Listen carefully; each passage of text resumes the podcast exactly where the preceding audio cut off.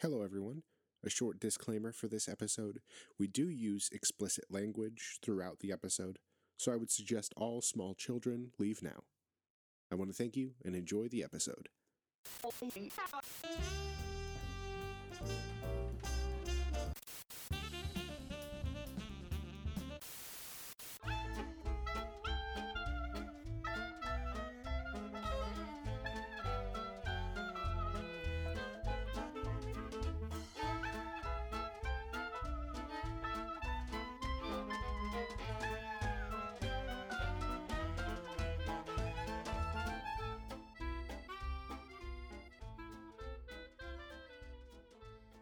Everyone, and welcome to Tabletop Radio Hour, your podcast for everything tabletop.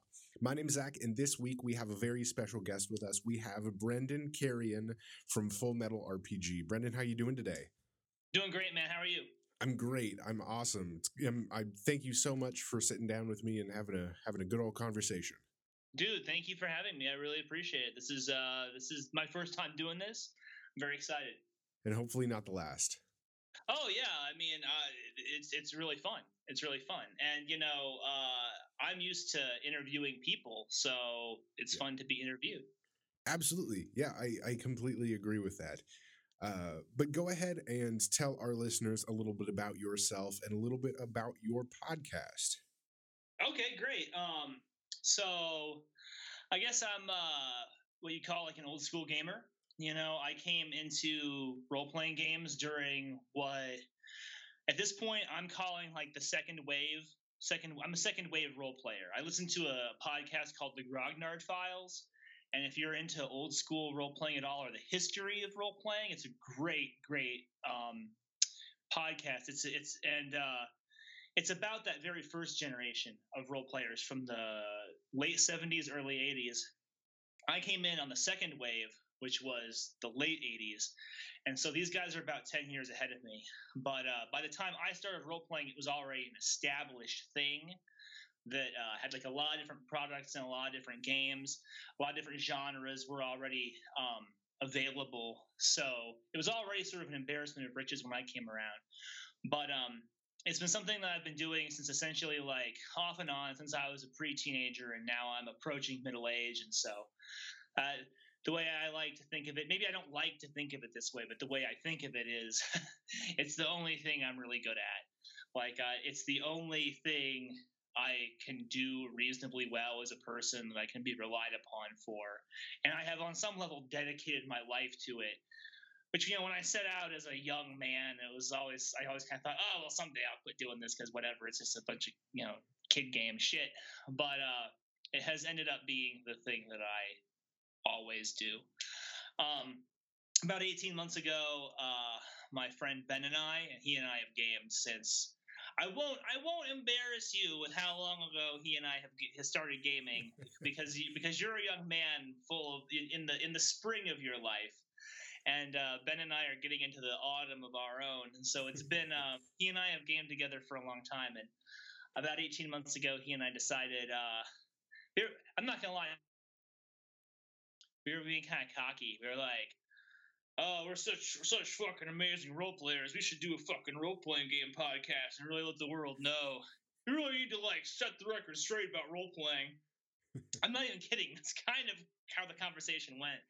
And so we, we put together this uh, uh, role playing podcast uh, based somewhat on an Instagram feed I had started when I was living in Los Angeles. And uh, I had been trying to build a firewall between my music social life and my gaming obsession. Uh, so I built this uh, Instagram feed called Industrial Strength RPG, and we were initially going to call the podcast Industrial Strength RPG. And then one day I was kind of like, you know, I think when you think about Full Metal? Anything about Full Metal RPG? Think that sounds better? He was like, yeah. So we've been doing that ever since. Um, we've had we had some little some little hiccups in there, you know, where life got in the way or where uh, it just became kind of like a, a, you know problematic to release the show on a regular basis. But we've been fairly consistent, and uh, the show has gotten on some level more attention than perhaps I ever expected or that I ever thought it deserved. But uh, we continue to want to grow it. You know, we we spend a lot of time talking about um, independent role playing, horror role playing, uh, White Wolf. Spend a lot of time hating on White Wolf and uh, fantasy games, I guess, just in general. Uh, we're very we're very crass, and uh, there was a whole period. There was a whole period that I have I have I have stepped back from where I just did the show smashed. I was just drunk the whole time. If you if you, if you want to go back through our catalog and try and find those episodes where I'm slurring my words, that's up to you. Uh, if that's if that's how you want to spend your time, but uh, I, I, don't do that anymore. I don't. I, I, I want to be a little bit sharper than I was during those points. I can't just sit there yelling, you know, "Fuck you," at people. You know. Um, but so that's what we do. You say this as you're drinking a beer on this. Ah, uh, yeah, this is my third one. I'm, I'm not. I'm not smashed yet. Hey, look, if I if I there there was a point where I would just um I'd get like uh uh QuikTrip cups. You guys have mm. QuikTrip out there in oh, Tulsa? Oh, yeah, yeah. It's it's our favorite thing ever. Dude, lo- I love QuikTrip. And I just I just fill it up with Diet Coke and and whiskey, and then by the end of the episode, I was no no good to be doing anything other than just sitting on the couch watching Game of Thrones. Yeah, yeah, and, no, no, I don't blame you. right, podcasting. That's podcasting for you. No, I mean on on uh, my interview with Justin, uh, he had a whiskey and I was a little jealous. So I, uh, I oh, texted my fiance and was like, "Hey, can you bring me a glass of whiskey?" And I, I shit you not, like it was like this full with straight up whiskey, and I'm like, "Yes, yes, that is how to do it. That is how to do it." There's no, I, I like to pour some booze on my problems. You know. Yeah, never hurts. Mm-hmm. But yeah, um tell me a little bit more about Shadow Swarm Radio Hour. Ah, okay. So the Shadow Swarm Radio Hour is uh, like a spin-off podcast that my friend Adam and I started after Full Metal RPG had kind of gotten off the ground. And um, because we would kind of spend a lot of time talking about White Wolf role playing on FMRPG anyway, he and I thought, well, let's just do a White Wolf podcast, only White Wolf. And so we started that and um, we got some attention from some White Wolf people, some people who are affiliated with like the White Wolf scene on the internet, and that was very nice. So so so immediately we got like pretty decent listenership just from finding like the right niche. Um, and then I became like a complete idiot and like a total cheapskate. I was like, I'm tired of paying for two SoundCloud accounts. Let's just put them on one feed. And let me tell you, podcasting friend, as a as you're managing your brand, just spend the extra 15 bucks a month. Like, what is that? Like, you're not going to go to Denny's one time or something? Just sacrifice the 15 bucks a month. If I had, if I could go back in time and change it, I'd have them both have their own dedicated feeds. But at this point, we do an episode of Shadow Sworn once a month. We do an episode of FMRPG once a month. Uh, we keep that uh, Shadow Sworn radio hour all about White Wolf because we love White Wolf Gaming. On some level, White Wolf Gaming is kind of like where I discovered myself, like as a role player. You know, I was role playing before White Wolf, but when I discovered Vampire the Masquerade specifically, and something like here's another embarrassing number, something like maybe let's say, let's just say 1994. Okay, um, you realize that's the year I was born, right? Oh God, kill me now. Um, so people, people listening that. at home, that's 23 years ago. That's a long time ago. It's a long time ago.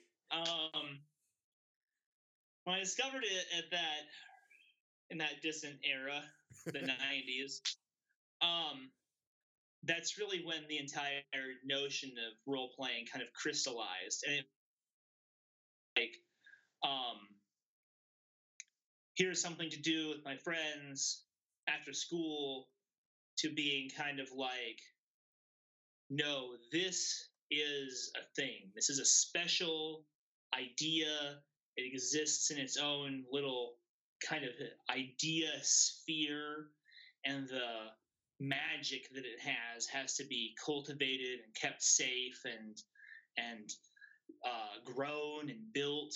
And at that point, I kind of, I don't know that. At that point, that's really the moment when I started essentially dedicating my life to role playing. Everything after that's just a series of footnotes. Everything, everything after Vampire the Masquerade, the second edition core rule book, is just a series of footnotes.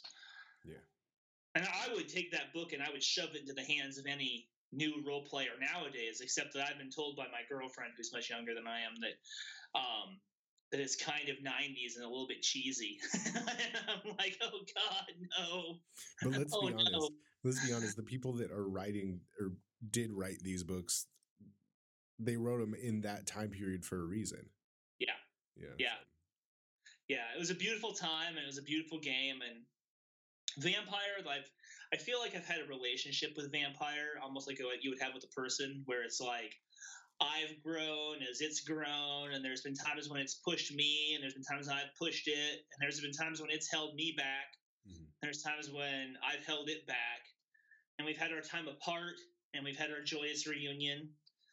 And uh, what's so great about it is, as I change as a person across the course of my life, it's changed with me, and you know, it's it's been a constant companion ever since then. It's never far from my mind, Vampire the Masquerade.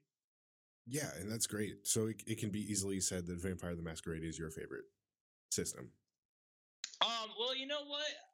Honestly, honestly, man, if I had to pick a favorite, Yeah. it would actually be Vampire the Requiem First Edition. First Edition Vampire the Requiem is the game that I always wanted Masquerade to be.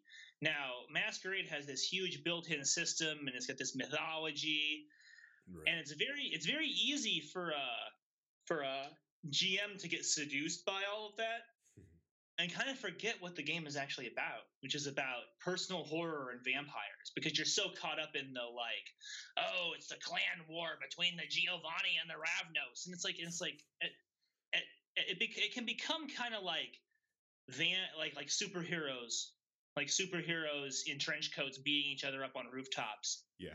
it's not really what the game is supposed to be about. The the Vampire the Requiem first edition rules set captures perfectly systemically the ability to play a game very much like Interview with the Vampire, Mhm. where it's about individual people, their descent into darkness, the personal horror that comes along with discovering that you are a bad person, you know, that you are capable of terrible things, and that guess what? You have like an eternity to figure out just how shitty of a person that you are and live with you know? And then and and, and I, I love it. I love it for that reason. Um the best game i ever ran was was vampire the requiem first edition. Second best game i ever ran pathfinder council of thieves ugh what i don't even know what's going on there i know we were just we, we were just on a roll i don't know third best game i ever ran uh, Vampire the Masquerade slash the Dark Ages Giovanni Chronicles the first time I did it, and now I'm redoing it, and it's still great. Still Yeah, very yeah. I've heard recently on the podcast you guys have been getting into uh Giovanni Chronicles a little bit more. yeah. So Yeah. so you're you're rerunning that. Yeah, and that's that's been kind of interesting because I've never like I mean it's a module. Mhm. Um, the first time I ran it, it's it's a four book module, and the first time I ran it, I ran it very much like we were talking about with um, where I focused on the uh, stuff in the books. To me, it was very important. This is this is this is the moment when Vampire was holding me back. It was constraining me as a person. In the late '90s, early 2000s, there was this weird kind of cult that developed around Vampire the Masquerade, where you had these canon hounds. And I was one of them, and I copped to it. It was very embarrassing. It's kind of like finding a picture of yourself wearing cross colors from the 90s, and you're like, oh no, I thought this was so cool. And I really thought it was pretty cool to be like the kind of It's like go me ahead. and it's like me in plaid shorts in uh Yeah. in middle school. Yeah. Yes, exactly, exactly. Um, I really, I really thought that that is how you were supposed to run the game with air quotes. Is is that you you went through every source book and you memorized every fact about everything, and then you cross correlated everything to run this perfect game that existed exactly within the canon. And um, when I ran Giovanni Chronicles the first time, that's how I ran it, paying extra specific attention to the canon and um, really only having downtimes between the books, which there's hundreds of years between each book, you know. So I just say I do a downtime session where we would all discuss what our characters were up to during that downtime, and then we move on to the next book. Um, the way I'm running it this time is is is Giovanni Chronicles One is essentially like a prelude, and then when it's done, we're going to get into the lives of the characters, which I'm much more excited about. Eventually, when we hit the point in the timeline when Giovanni Chronicles 2 happens, I will work in those elements. But there's no hurry to get to that stuff. I think the first Giovanni book takes place in 1333, the second book takes place in 1666. There's 300 years it's gonna take fucking forever to role play through. Because let me tell you, we've been playing Giovanni one for like six months, and we've gotten through like five days or something, oh, ten days at tops. yeah, that's crazy. That yeah, that's insane. Yeah, you. You know, in a, in a lot of RPGs, I I find that that happens. It's like you you're playing for long, like a long time, and a little time has passed. Yeah, you know, yeah. Even with listening to actual plays, like something like Critical Role, I listen to religiously and mm-hmm. uh, you know from from the beginning you know when they they started streaming to now it's maybe only been like four months and they've been going for like five years you know great yeah right or, or, three years or something however long T- time dilates it yeah. just dilates um so you definitely I, I feel like in order to keep like a narrative pace you want to make some jumps happen like for instance, did you ever watch Lost when it was on TV? Several right? times. Great show until the terrible sixth season, but we won't get into that. Yeah. Um, the the sense of how long they're on the island is very murky, right? It, it, took them years to tell that story of being on the island, then off the island, then back on the island. You don't really know how long they're there um, but the characters are aging. you know, the the, the the, the, the people who play the characters. The actors are aging. Yeah. Actors are aging. Um, and so you, you have to kind of do some mental gymnastics in your head where you're like, well, I guess I've been on the island for a few years, right?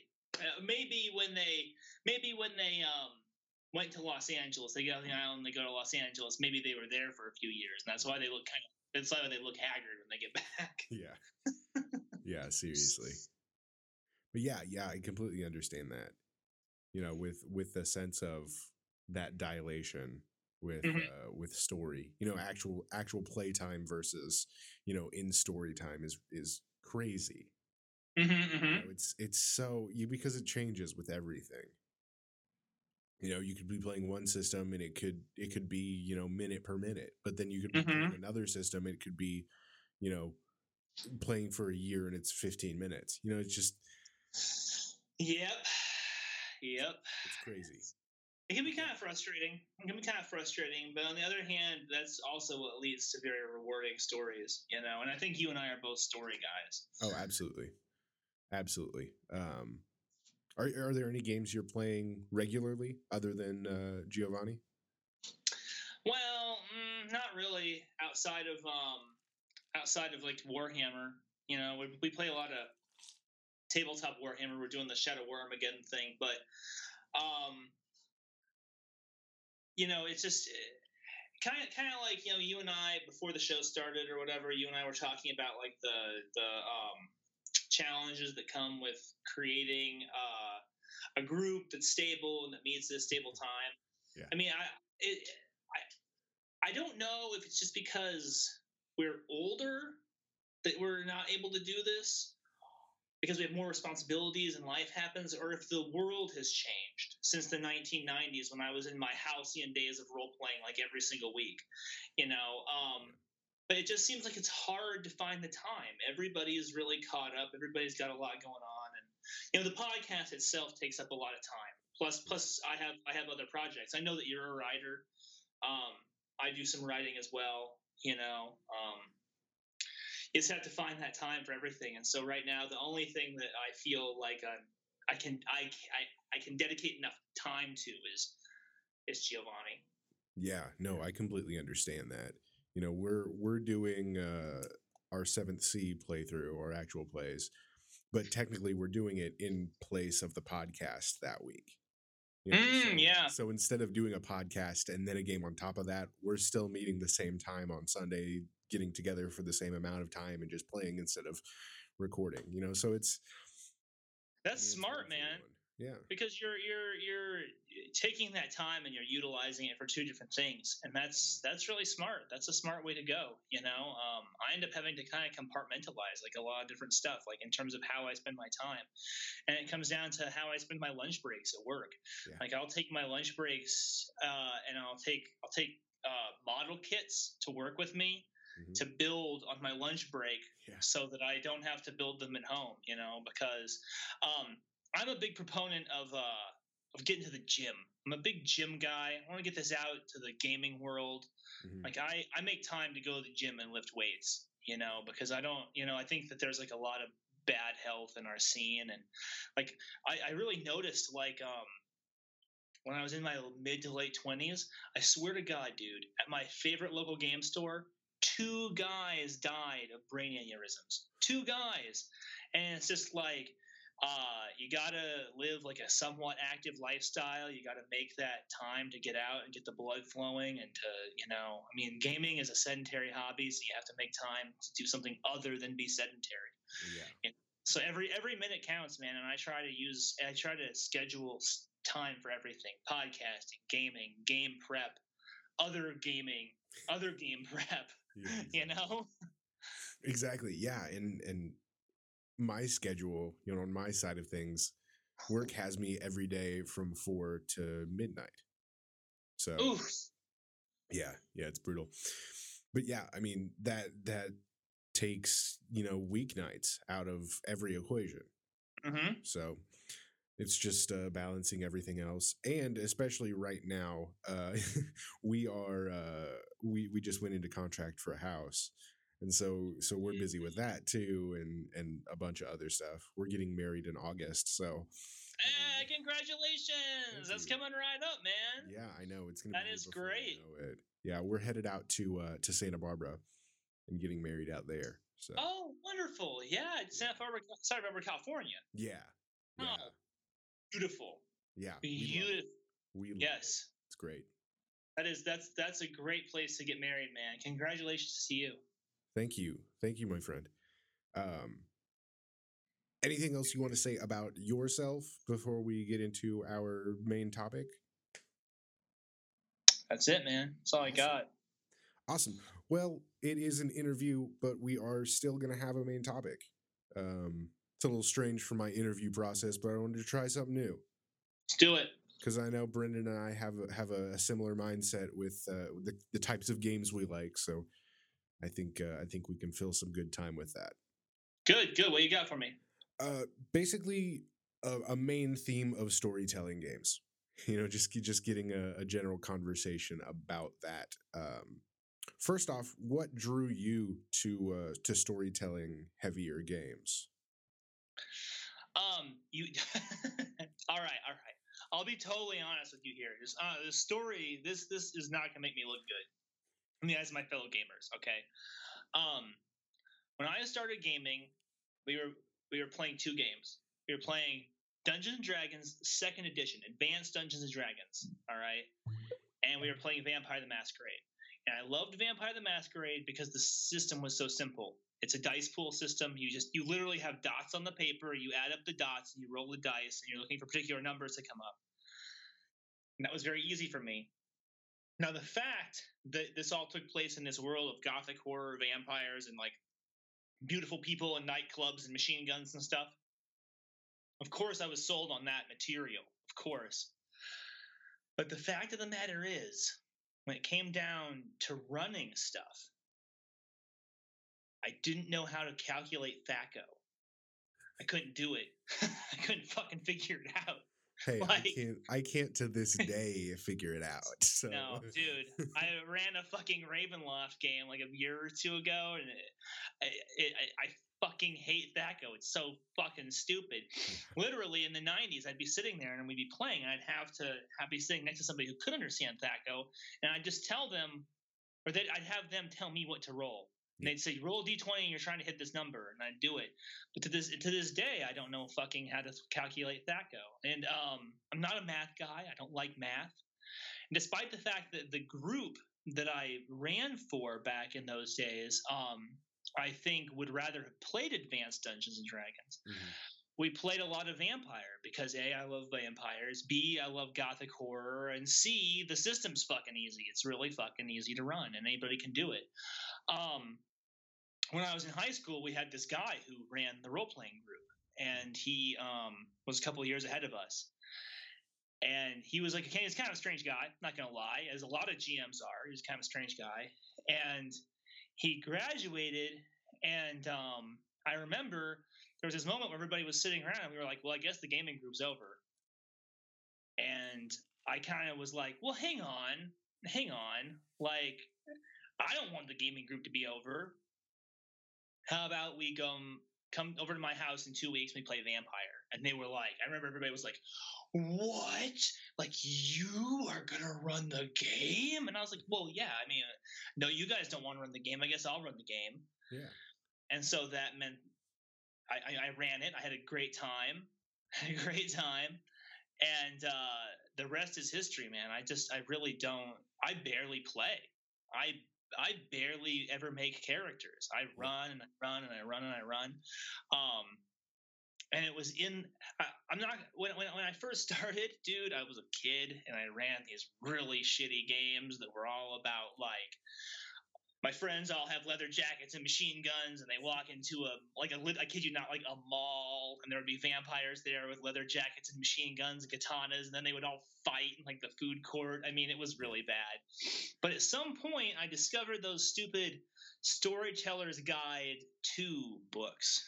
And I started reading those things where they are like, oh no, you know, your game doesn't have to just be like a series of battles. You could have it be about a love affair that takes place across centuries. And I was like, it's kind of like, really? Do you, could you actually do that? And so I started experimenting with it, and guess what? That shit's way better. that shit, yes. Yes, it is. that shit's way better than those mall battles. I don't, Yeah, don't know why they yeah. happen. I've got a funny Thaco story for you. Mm. Lay it on me. So uh, years ago, my uncle my uncle lives down in Texas, in Austin, and uh, you know years ago he came over.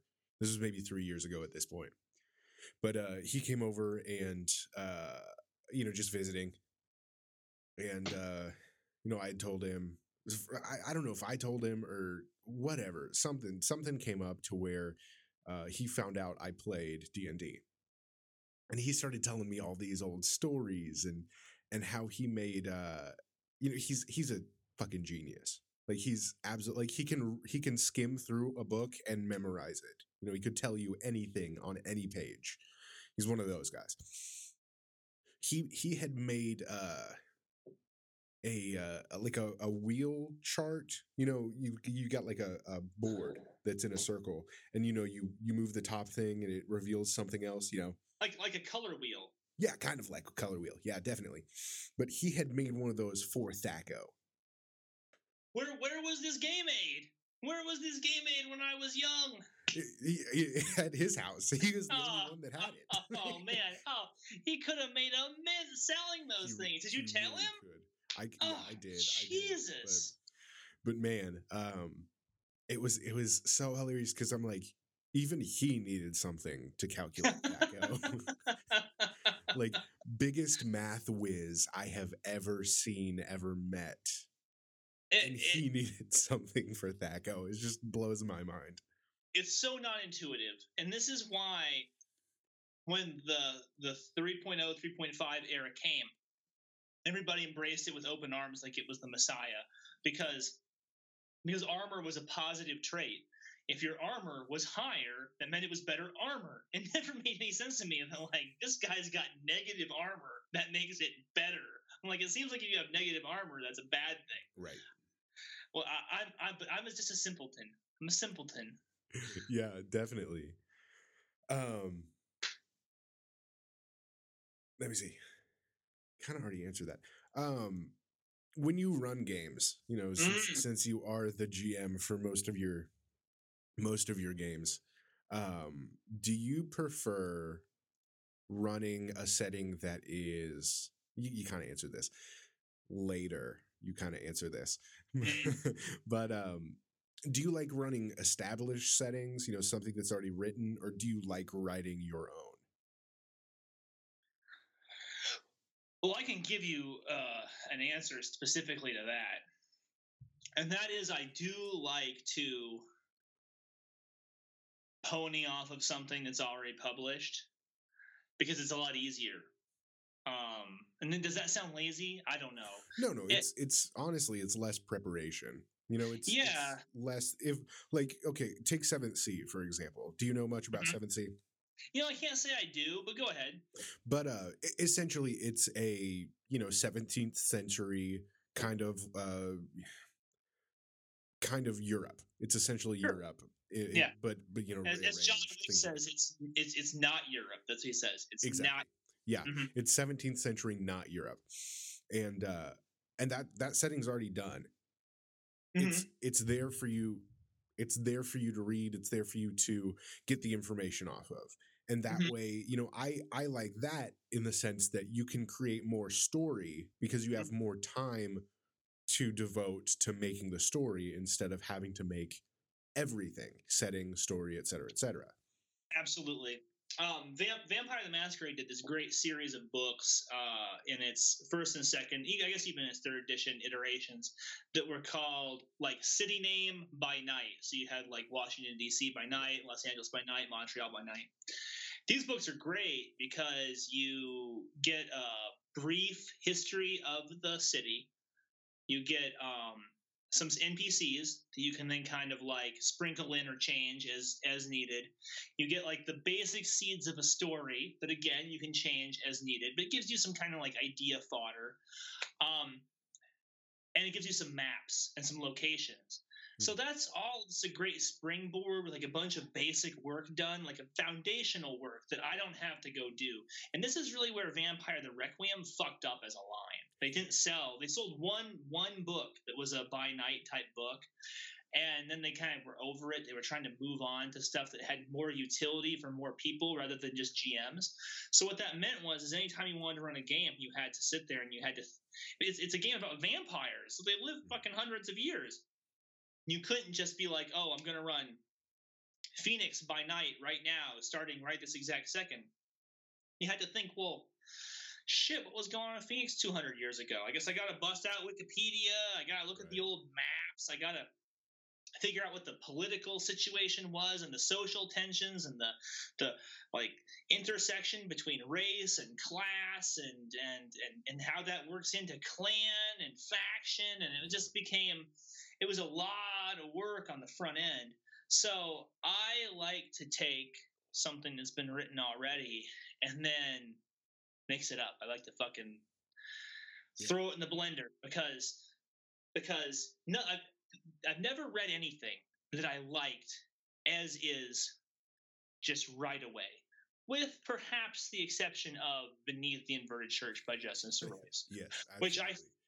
I feel like that thing you could pretty much just run by just saying go. Uh, Scenic Dun Dunnsmouth uh, from Lamentations of the Flame Princess, you can run that thing just as it as it goes. Everything else, I feel like you got to sit down with a legal pad on one side and the book on another side and a pen, and just, and just start taking notes. Yeah, know? no, no, I completely agree.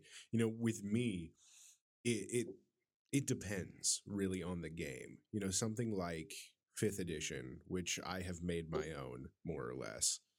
Um, I enjoy making the setting for that because Mm, because you know something fantasy. In my opinion, some of the stuff that they've created, um, you know, some of the settings they've created, are kind of gimmicky. Honestly, there's not enough uniqueness. There there aren't aren't that many aspects of it that are, you know, hundred percent unique. You know, you can always track it back to something else. Yeah, man. Like generic fantasy is like I don't know, man. Is there's something about it, right? Yeah. You oh, want definitely. you want you want something with a particular flavor, right? Oh yeah, yeah, most definitely. Um, and and you know, with something like fifth edition that needs a little bit more story behind it, I I mean, I think go all out in in that sense. You know, my my last actually the the uh, setting I've run most in fifth edition is is kind of like a post apocalyptic, almost like um, undead infested kind of land where uh, I mean it's it's That sounds amazing. I, That I, sounds fucking rad. you might have to pick up fifth edition back there in, in the big old pile and uh, and I'll run That- it one time. Dude, that does sound good. Do you have notes? Do you have notes that you could put on like a Google Drive or something? I definitely could. I could I could type something up. I definitely Dude. could. Love to see it. Yeah, I mean it's it's really great because I'll tell you this because you find this out first session. There's um you know there's a a very strong presence of you know undead evil coming from somewhere in this continent. You know you're part of this organization that you know that is is uh is really devoted to going and seeking out undead presences and uh and taking them out you know finding the source and eliminating it just to cleanse the the, the earth you know just keeping it clear of of this undead evil You know, I think that that's uh, that is a premise for the contemporary fantasy game that allows you to work on the kind of model that fantasy games are just intrinsically based on without having those weird kind of like uh, colonialist sort of like white supremacy overtones yeah. that comes with the sweep and clear of the orcs and the goblins, right? right. Where you're like you're like you're like wait a minute aren't these people part of a society? Don't they have like families and shit? You know when it's like undead you're like oh it's these guys are obviously blights on nature. They're, they're sentient beings essentially you know? Yeah. Their their entire existence is is corrosive to reality. Exactly. they must yeah i dig it. Yeah in, instead of a race they're more of a pest kind Exactly. of, kind of idea. You know that that idea sparked from um you know matt mercer on critical role he has created a couple um classes for for d&d 5th oh really yeah and uh you know he he's created a gunslinger which is based off of the pathfinder gunslinger class okay just more for fifth edition.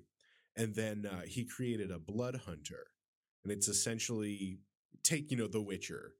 You know, it's Mhm. essentially like The Witcher. So they go out and they have a specialized you know kind of foe that they are better against. oh, okay You know, and so one of one of my my players, one of my friends, wanted to run that class, and I was like, okay, so uh, so let's give it. Yeah, okay, what what do you want to fight? Let's go undead. Okay, so let's let's make an undead campaign. Why not? Because Mhm. you know having this protagonist being predominantly undead, you know, anti undead, you know, just build that world around you know something important. Yeah, yeah, kind of like a, a little bit like like like Blade slash I Am Legend, like this kind of thing.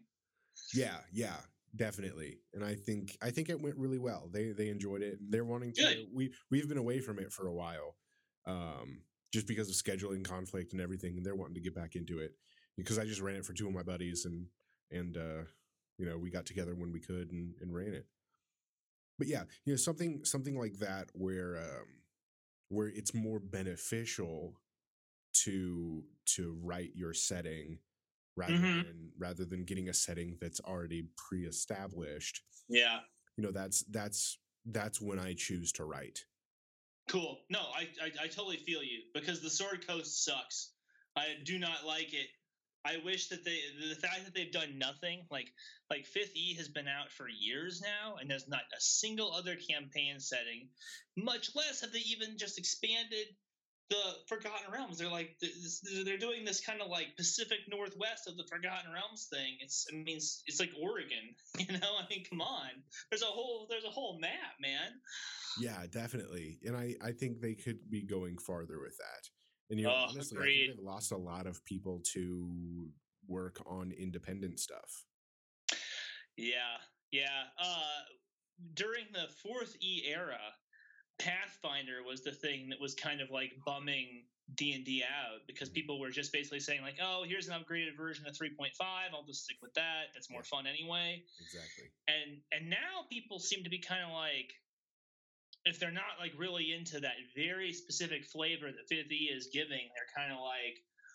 There's all this other different stuff out there, and it's great because we live. I mean, with Kickstarters and everything, we live in this crazy era where there's just all kinds of amazing shit available. You know? Yeah. Oh no, I, I completely agree. Um, I've said many times before, uh, Kickstarter has taken a lot of my money, and it's a it's a bittersweet feeling, you know, because I'm getting all these products, but I'm spending a shit ton of money. Oh, buddy, you don't have to Yeah. tell me, man. You Yeah. don't have. Oh God. Oh Lord. It's, it's bad. It's bad.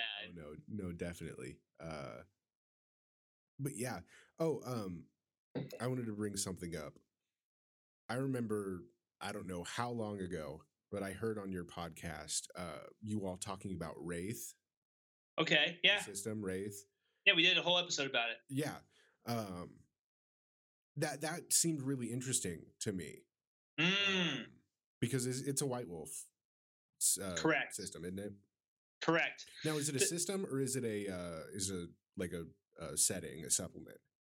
Well, okay. Here's the thing about White Wolf um, from the classic World of Darkness era, and they've gone back to calling that World of Darkness. They called their um, their other properties uh, that they spun off after they did this big world-ending event. They've started calling that Chronicles of Darkness. So there's so there's a dis- distinction between those two things.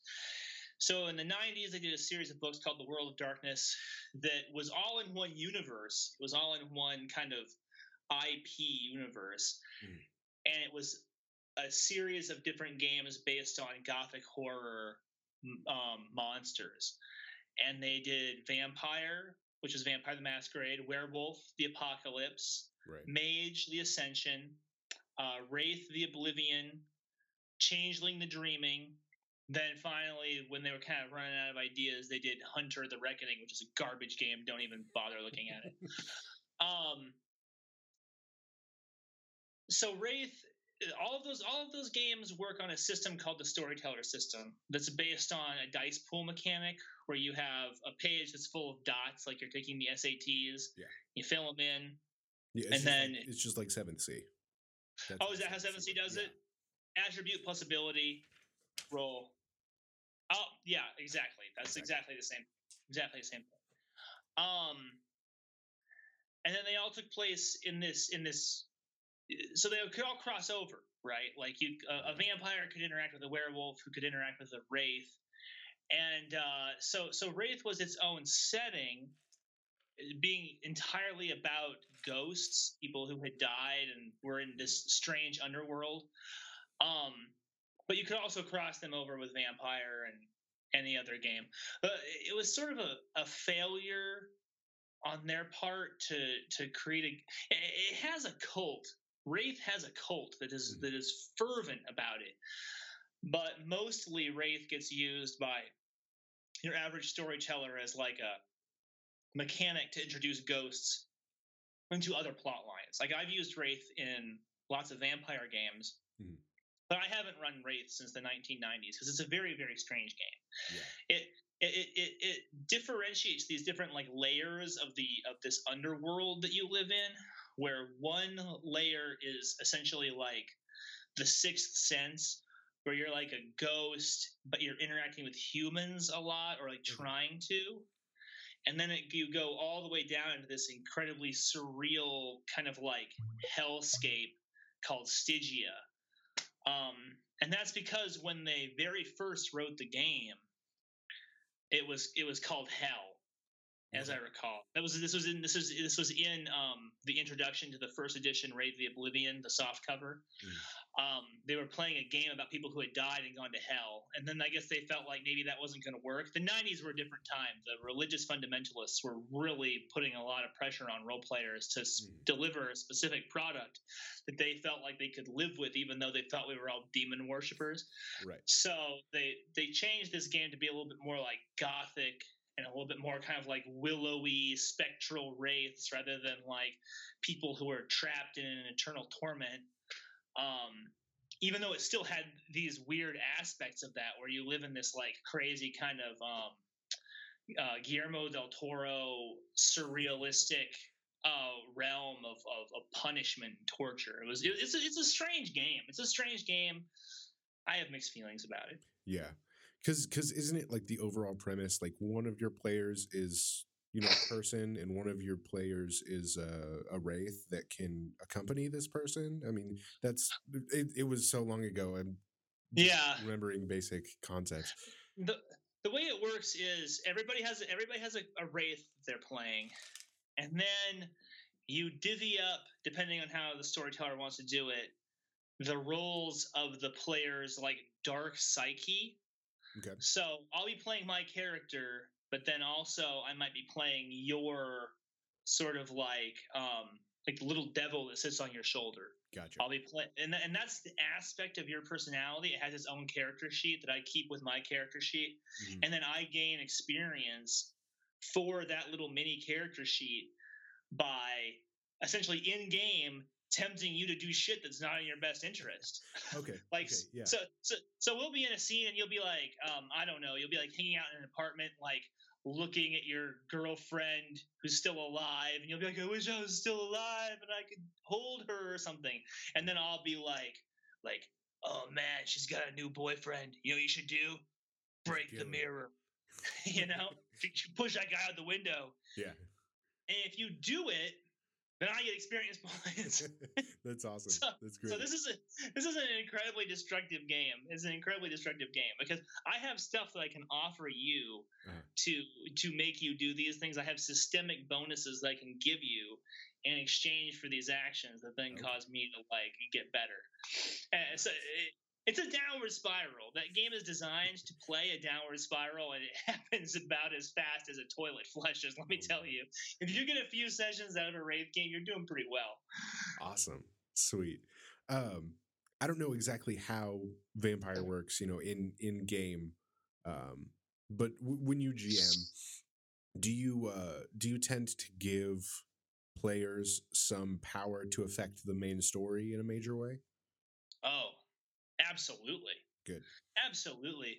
The the thing that really bothered me towards the end of the original Vampire the Masquerade run in its third edition revised era was the way it took agency away from the player characters. The in an in an attempt to build a storyline that, that corresponded to their mythology, White Wolf introduced a series of signature characters, mm-hmm. which were like NPCs that had their fingers in all the pies that were going on in the in the in the major storyline. And every time you were trying to do something that affected what was going on in the world, you would encounter one of these guys. They were like already there. You know what I'm saying? And so right. you, your characters just became these kind of um, people who are observing what a bunch of much cooler, more powerful guys were doing. And I suspect between you and me that a lot of these quote unquote signature characters were player characters that were being run by the developers and Absolutely. the writers. You know? And that just it just felt shitty. Just felt fucking super shitty. Yeah. And so when I when I run, I don't fucking deal with that shit.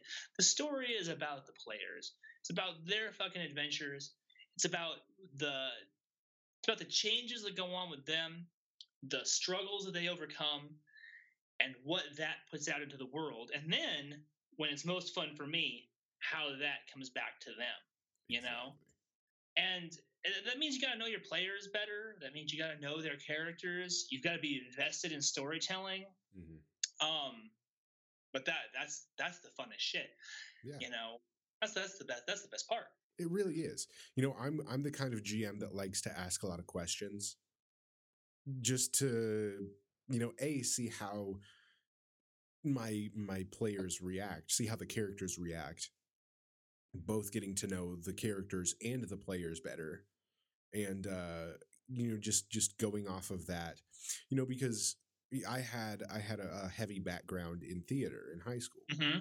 Mm-hmm. And uh, improv was a big thing for me. So, I mean, I don't usually have a problem with coming up with reactions on the spot, you know, based on if they they go left instead of right and yeah, you know, et cetera, et cetera. But you know, it's it's just uh you know, I think being a GM in a storytelling setting, in a storytelling game, is all about, you know, knowing how to react in the right way, you know, to to whatever the the uh, whatever the players want to do. And and that's why I don't you know, I, I give them an open chance to go, okay, what do you want to do? Okay, I want to do this. Boom, let's go do it.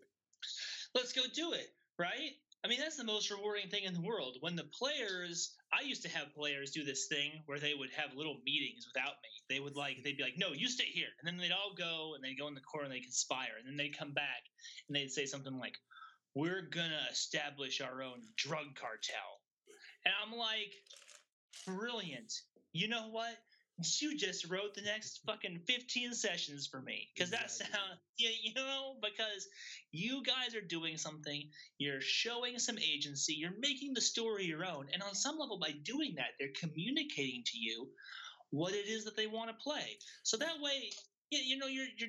Sometimes people show up and they expect the GM to be kind of like a like a bear that juggles while he's like riding a unicycle. You know what I'm saying? And they're like, they're like, like entertain me, GM. you know, who the fuck wants to do that? You know, exactly. it's like I don't want to guess what you think is great. you tell me what you think is great. I will facilitate it, and let's fucking do this thing. You know? Yeah, yeah. Because you know how many GMs are out there that don't care if the players don't like the story they've written. You know, I mean, it's a thing where you know at that point it's not about being uh, the GM for the players; it's being a GM for an audience that you don't care about.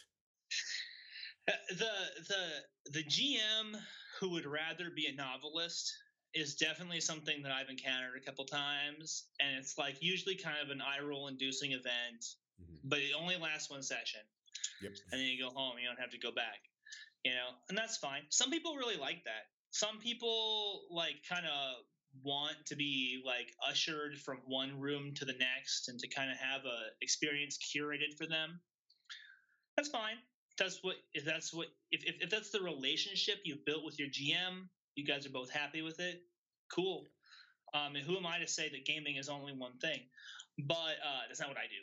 It's not what I do, and that's not what I expect out of my my players. And I found I have found that the players who I have brought in, who expect that, they tend to leave, and that's cool. That's cool. You know, follow your bliss, my friend. Yeah, absolutely. I I usually, depending on what what the setting is, you know, the actual real world setting, you know, I I usually go to my players you know, even before session zero, before we know what even characters we're doing. You know, I, I want to go, what do you want to get out of this? You know, what? Yes. What, what kind of like what kind of relationship do you want this to be? Do you want me to come up with with a bunch of stories and you run through them? Do you want to suggest some stories? I mean, you know, have have like a good meeting with everybody. You know, just have sure. an, an open round table discussion about it, and I, I think that is the most successful thing that a GM can do is getting well, input from from your players. I, I will say that there's one of two ways to go. Mm-hmm. You can what you're doing is very democratic, and I think that um, as long as everybody's being fed, then it's great and it'll totally work. I, I have found that like uh, I have a kind of codependent streak in me, and there's this part of me that like definitely tries to please everybody and ends up pleasing nobody. so something that I have done as a GM is to write a list of things that I want out of the game, and then I tell people this is what the game is going to be like. This is how it's going to be. If you're interested, please come. If you're not interested, I'm not offended. I'm not offended. There'll be another game some other time. You know, and that works well too. But I think what's critical to both of those styles is that there's communication on the front end. that everybody has their cards on the table, and we know this is what it's going to be. You know, that way you don't get three sessions in, people are are griping. You know, Yeah. I I once had a guy. Maybe you heard this on the podcast, but I once had a guy exaggeratedly pretend to be asleep at my table Yeah, that's right. Because he didn't like my style. Yeah. And I mean, that was one of my worst moments as a GM. I was both like, it was both intensely embarrassing and hard for me, and it also filled me with rage. you know? No, absolutely. Because because at that point, it's a it's a uh, a form of disrespect. It was pretty disrespectful. Not gonna lie. I mean, Not gonna mean, lie, man. at that point, it's a it's not a. Uh, I mean, it's it's a thing. It's a personal thing at that point. Mm-hmm. You know, it was personal towards you, and that's shit. I know, right? Cold. I'm just trying to give you a good time on Saturday night. Yeah, I mean, if if you don't like it, don't show up. I'm not forcing you to be here. You know, it's it's not required. So, I mean, we're all here to have fun. If you're not having fun, that's your shit. Ex- That's exactly. deal. Exactly. I mean, it's it's a cooperative medium. Everybody everybody has to put in in order to get out. And I have found that um, role playing is like an investment. That if you put in, you put out you pull out dividends. You get interest on what you put in. And it's the people who are miserly and they don't want to put in at all. They expect just to withdraw. I don't want to game with those guys. I don't want to game with those people. You know. Exactly. You know, and that's that's more common with a bigger group too.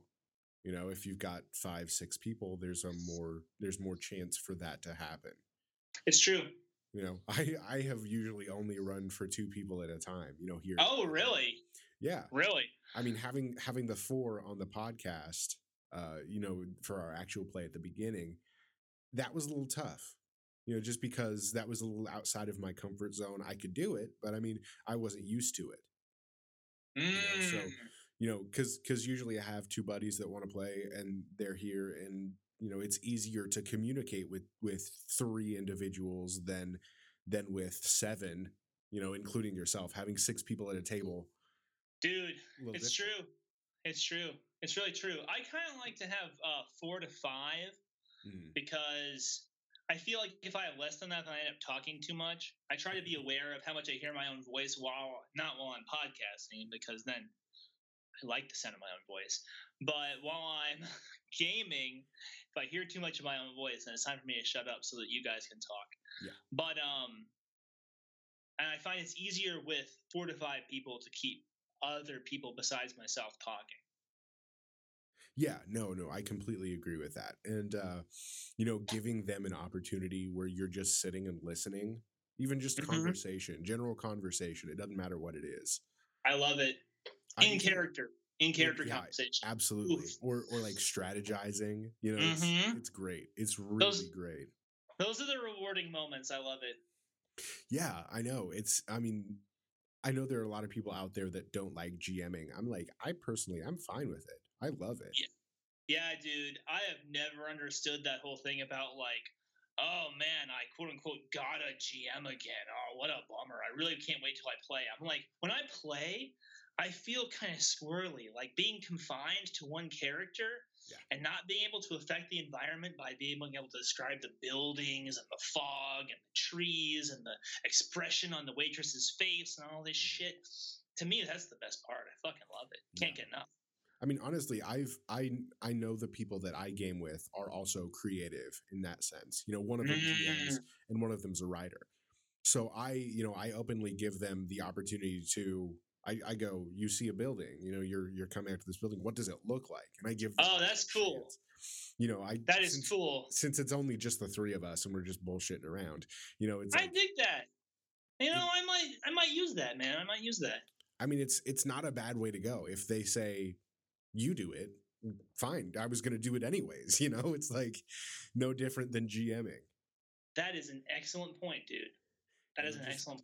Just bringing those those things to make people more included in the story. You know, Mhm. that's that's my thing. I don't know if Mhm. you've, you've gotten this, but you know, I'm the kind of person that enjoys that cooperative storytelling. You know, Absolutely. I enjoy having other people other than myself describe different either major story points or environment or whatever it is, you know, just to make them feel like they're not just running through my story. Right. Right.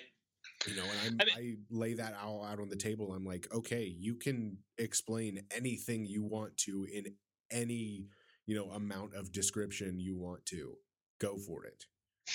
I think that there's a certain level of kind of like, pardon me if I'm wrong here, but but there's a certain level of arrogance that a person has to have in order to be a game master. In order to start out down that path, you have to be the kind of guy who says, "You're going to come to my house at this hour, and you're going to play the kid, the characters in this way, and uh, you're going to listen to my fucking story that I invented in my fucking head." Right. You know what I'm saying? Um, and so you have to be this kind of like iron person who will draw people's energy in and focus it at the front of the table and make them make them get on the same page. But what's been great in the last few years that I've been gaming is letting go of that a little bit and like letting other people like really have their opportunities to add to the story. And that seems to be the direction that things are going just in gaming as as, as a whole as a, as a community. And um, i really like what you contribute to that. I think that i might I think maybe the next Giovanni session that might show up a little bit. Yeah, I mean, it wouldn't hurt honestly because if they mm-hmm. don't want to, there's no harm in it. Oh yeah, they can just know? pass, right?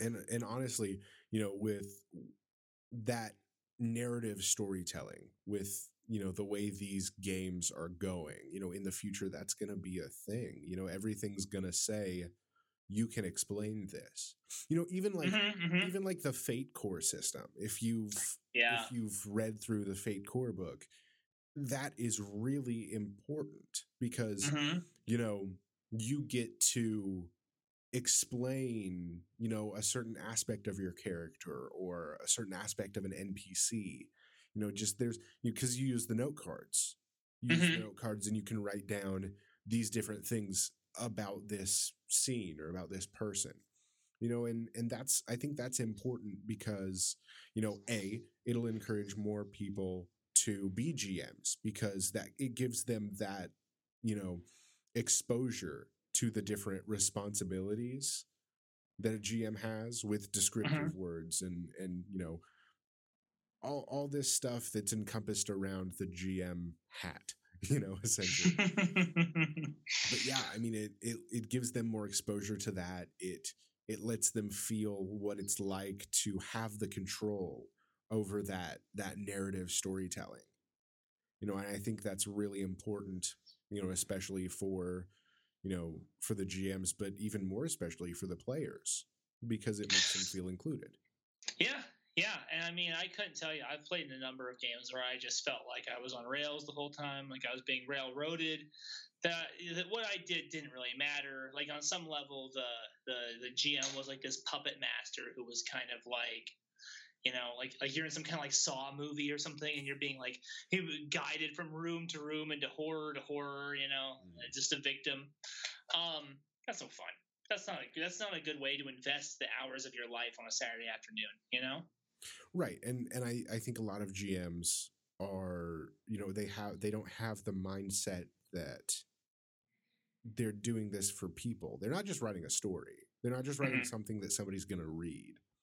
They're they're writing, you know, they need to be thinking they're writing essentially guidelines for this environment, these people, these real people that can change something, you know, are going to interact with. You know, because at any moment your players can decide, I don't want to do that certain aspect. Right. And you have to exactly be, you have to be okay with that. Exactly. The game can't end because they didn't take the little like um the, debate. They can't they can't say, "Oh, I reject the uh the little the little MacGuffin that you're playing in front of me. The game's over." You know, no. game has to continue. Exactly. I mean, at that point, it's the GM's it's the GM's job to react to that and go the other direction if they want to. Exactly. You know, just because it's not on rails, it's not supposed to be on rails, I should mm-hmm. say. a lot of times so, it is on rails. But Yeah, yeah. But I don't know. And this is this is be my last point because I'm getting ready to wrap up here. I see we've been recording for a while. Yeah. Um I feel like the video game as a narrative structure has become so popular and so pervasive in our society that we're starting to see um, what what writers call the like the beats, Mhm. the beats of of video game storytelling showing up in other places, Right. and that I find to be bothersome because because video game storytelling is is on these kind of rails Mhm. that does not really speak to the full experience of life. Um, the thing I'd like to cite is the remake of the film Total Recall with Colin Farrell in it. Yeah. If you watch this movie, it's a lot like watching a video game with cut screens. Mhm. He'll walk into a room and he'll have some dialogue and you'll learn something about the plot. And then there will be this big fight scene that's like five minutes long where he's like jumping from platform to platform and shooting things and stuff. And when you're watching it, you feel like you're watching somebody play a fucking video game. You know, I find that very disturbing. I find that very disturbing, and I think as as GMs, it's part of our responsibility to not give into that, and instead to push against against that style of storytelling. Get back to something that's a bit more organic. You know, something that's a bit more like life. you know. Yeah, honestly, if you take take the uh the storyboards from most movies, so most fantasy movies, it's the same way. It's true. It's true. But, uh, yeah, it's it's definitely um you know the the way people are approaching these stories and how to write these stories I wouldn't say is incorrect, but you know, my whole thing and you know, I'll say this until the day I die, everything has to be flexible. You know, there Mhm. has to be room for anything other than your story to happen Yes. Yes. because because there are real life characters interacting with this world and with this story and so it's never going to be word for word what you want it to be even if you want it to be you know Exactly. absolutely, man. Absolutely. The new year hit me real hard, man. It was a bummer. It was a bummerville, dude. Like, I don't know if you're political. I don't want to make your podcast political, but the the Trump situation bummed me out, and yeah then there was a lot of stuff going on at, at my job. Um, we had to do some downsizing, and it was just like uh, it was kind of a bummer just trying to get out of bed in the morning and trying to figure out what the world was about. So we uh, definitely kind of got sparse there for a minute, and um, now we're trying to get back on schedule. And and we lost listeners for sure. I think we lost maybe about hundred listeners. And that sucks because we had just spent, Yeah. you know, the year before that building those those listeners up. So now we just gotta cl- climb back, you know. right yeah i i completely understand that completely yeah um gaming wise for me the new year kind of fucked me up How so? just because well i i'd gotten together little origin story about the podcast Mm, yeah, look at this. Yeah, um about oh about late October, early November. Um I was on roll 20 getting well I I just bought uh 7th Sea Mhm. from uh from the website uh from what John Drive presents. Oh, you got a hard copy. Yeah, I, I went and got a hard copy. I'm a I'm a, I'm a sucker for those. But Me uh, too, man. Yeah. And uh so I got it. I was like, I pitched it to my buddies here at home, and they're like, Yeah, it's great. And then we never got together for a game. You know how that shit happens. Oh yeah. And so so you know, I I pitch it to them, they're not so interested, and I'm like, okay, I still really want to play this, you know. And so I go on to roll 20. Actually, I go onto Reddit and I go to the Mhm. 7th Sea subreddit page. And I go, hey, I'm looking for a group that wants to play, you know, this day, this time, every other week, you know, whatever. And so I, I get together with these, what, four other people. hmm Uh, one of those people being Mark, my uh, my one of my co-hosts. Um, you know, and, and everybody else was uh, was foreign, and so it's like there was a little language barrier kind of thing, and and heavy accents and stuff. And Mark Dude, that time zone had to be like brutal trying to work out when you're gonna play. seriously, luckily, you know, it was morning for for me and Mark, and then it was uh it was evening so it was like before everything happened for us and then after everything happened for them. So it was just kind of Mm. like you know just the just the right spot because i think it was like 11 11.30 here and uh that being an hour later for mark because he's down in orlando. Hmm but um you know over there it was like six o'clock in the evening. So it was like okay.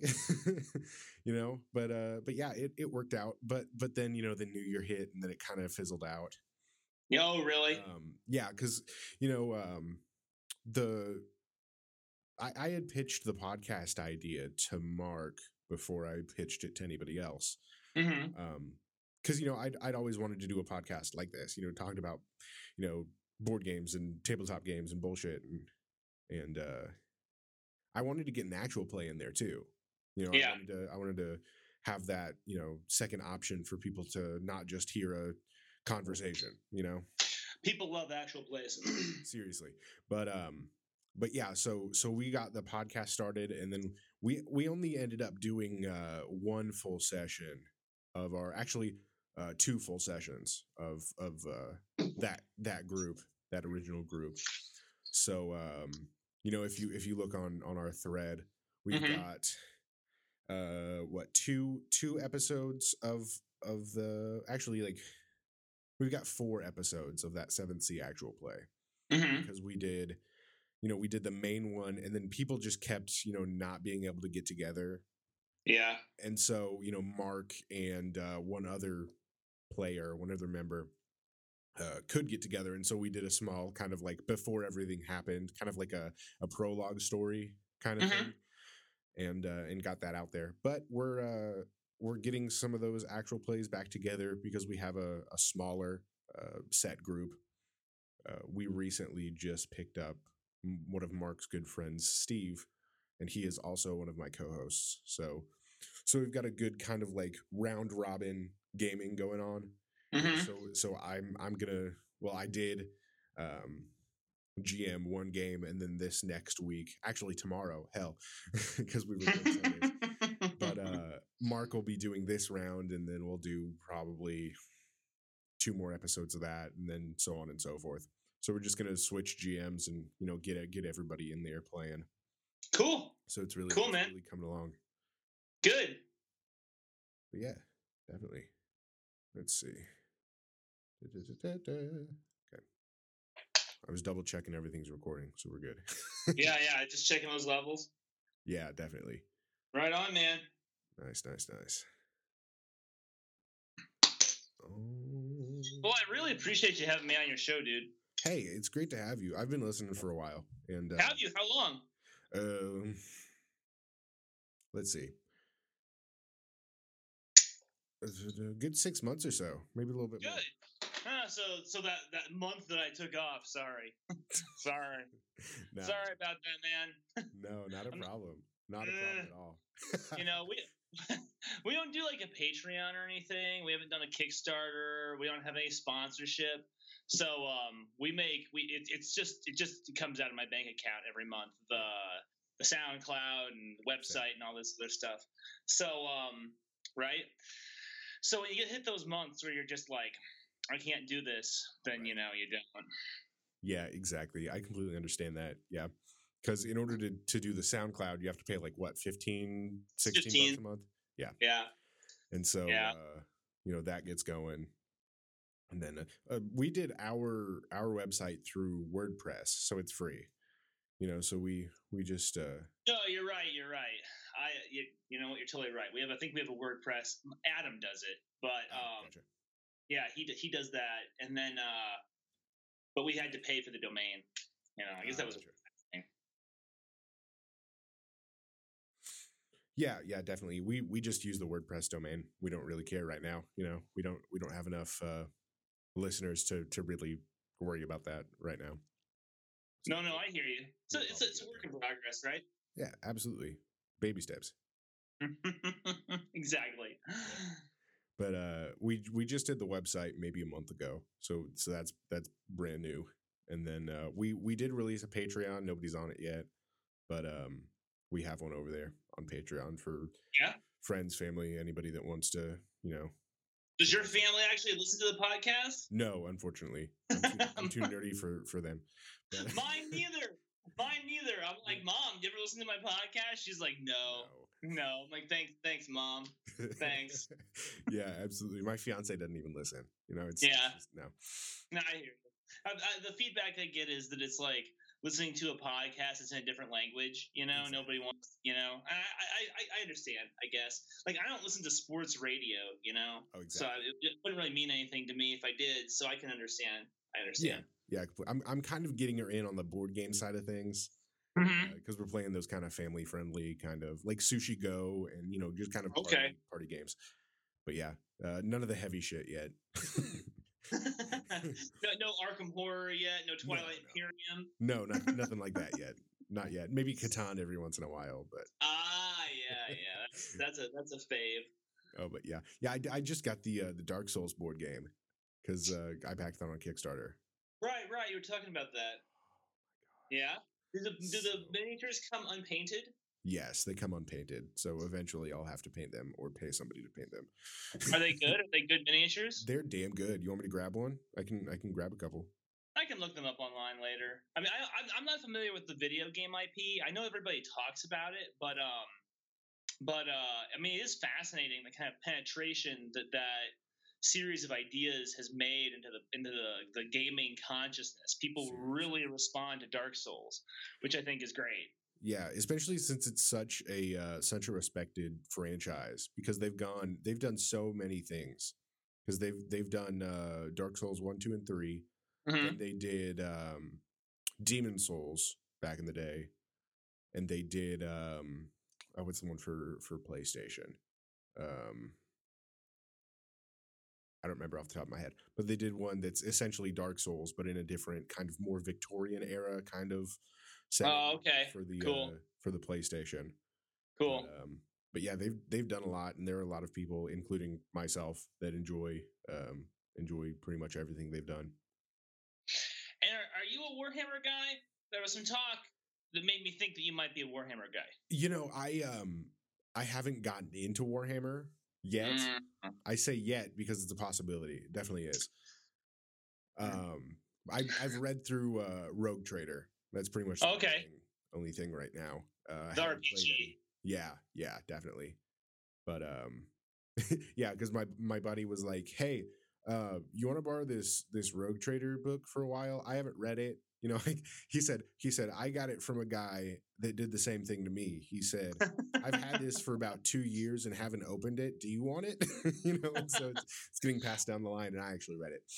Well, that's a great So- deal on that book, and that's that's one of the better lines for that for that Yeah. role playing game. Yeah, I do. I have I have a bunch of the role playing game shit, and I also do the miniatures, and that that's a whole own kind of like you know addiction right there. yeah, Um, exactly. Co- compulsive behavior. yeah, yeah, definitely. I understand that. I just haven't gotten in there yet because uh, a I need to find a, a group before I do that, hmm and then uh, you know just just uh, investment essentially. You know, the guy who comes on my show sometimes, the mysterious Jeff, he Uh-huh. did a lot of gaming in Tulsa. Did so he? it seems like, yeah, he went to law school out there. Oh, nice. Um, the Utes is that a thing? Utes? Shit, I don't know. I. Golden, gold, the gold, the the Hurricanes, Oh yeah, the TU uh, Golden Hurricanes. Yeah. Golden Hurricanes. Yeah, he went to that school. And there was a there was a comic book store around there somewhere that he was running Eberron. That shows how long ago it was. Okay, But he was running Eberron down there. Um, so there's gaming in Tulsa. Oh yeah. Um, definitely. there definitely is. Maybe it's maybe it's derps only or something. I, I completely understand how you don't want to play with derps. You know, that's Yeah, like yeah. the that's the that's the worst. Right. know, we- exactly. As as like we have to be constantly building the community that we want. You know, Uh-huh. and um it's it, it's difficult because there's this kind of idea about like who gamers are and like what we're about and and uh we're at this great moment in gaming where Dungeons and Dragons is making this penetration into the popular consciousness again Exactly. and we're bringing we're bringing in people who ordinarily wouldn't have gotten into this stuff and it's kind of interesting because like there's this whole generation of people who who don't view it with the social stigma that like people from my generation like had had to kind of come up with you know or it was like you kept your shit like hidden away. Especially if you're that kind of person who moves between worlds you know? Like you you you, you say you have the background in music right? And Uh, I, I was, I had a similar kind of backstory where it's like I, I was I was in a music scene, Mhm. but I was also in the gaming scene, and it was just really important for me to have a firewall between those things, because um, you're you didn't want your your music friends to know that you did this shit because they would be like, "Oh God, what's your problem?" Yeah. And then on some level, you didn't want your gaming friends to know too much about your music life because then they they would stop trusting you in a certain way. There's this almost like this idea like you're too you're too cool, man. Like stop stop coming around, stop hanging out. Yeah. You know? Um so now there's a lot more crossover and we you know people there, there's there's this movement in our society about being an authentic person. And so people uh, are much more likely to say oh yeah i read harry potter books and i play dungeons and dragons. What of it? You know? And that's Exactly. that's that's great. But that affords us this opportunity to go out into the world and to find people who are quote unquote cool Yeah. bring them into our games and we don't have to get into that whole like dealing with the pocket protector guy and Yeah. like have having arguments with him about like the physics of a fireball you know what i'm saying i mean this this is shit that's happened you know like like ah yeah. uh, I, I used to game with this guy right who had this thing where he um he was oh geez what's oh there's there's a spell called rope trick in the ph right Uh-huh. and and what you, it creates an extra dimensional space where you're safe from everything you go up a rope and you get inside of it right and his whole deal was like oh i'm gonna get up inside the the rope trick or whatever the fuck it was called Mhm. and i'm gonna I'm gonna get into my extra dimensional space, and then I'm gonna shoot like magic missiles out of my finger. I'm like holding out of the hole in the bottom. So I'm the untouched, and it's just like you had to get into these conversations with him about like whether or not he could do that. I mean, it's just a complete waste of time. Complete waste of time. Complete waste of gaming energy. It's not the game I want to be running. It's not how I want to spend my days thinking about the physics of whether or not you can be in your impenetrable uh, extra dimensional hole shooting lightning bolts out of your finger. Uh, forget it. Right. You know? exactly. Forget it. exactly. Yeah. I don't know if uh if you listened to any of the the uh, episodes where I complained about my uh my situation at the local gaming store here.